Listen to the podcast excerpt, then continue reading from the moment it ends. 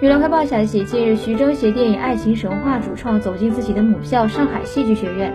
徐峥开玩笑说：“我发现一个规律，只要不是我导的、参与演的，口碑都特别好，所以我应该多跟年轻的导演合作。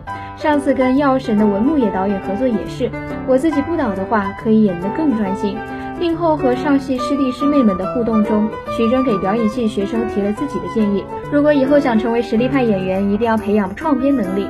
演员本身也应该是知识分子，只不过是因为有更好的条件，所以才去做演员。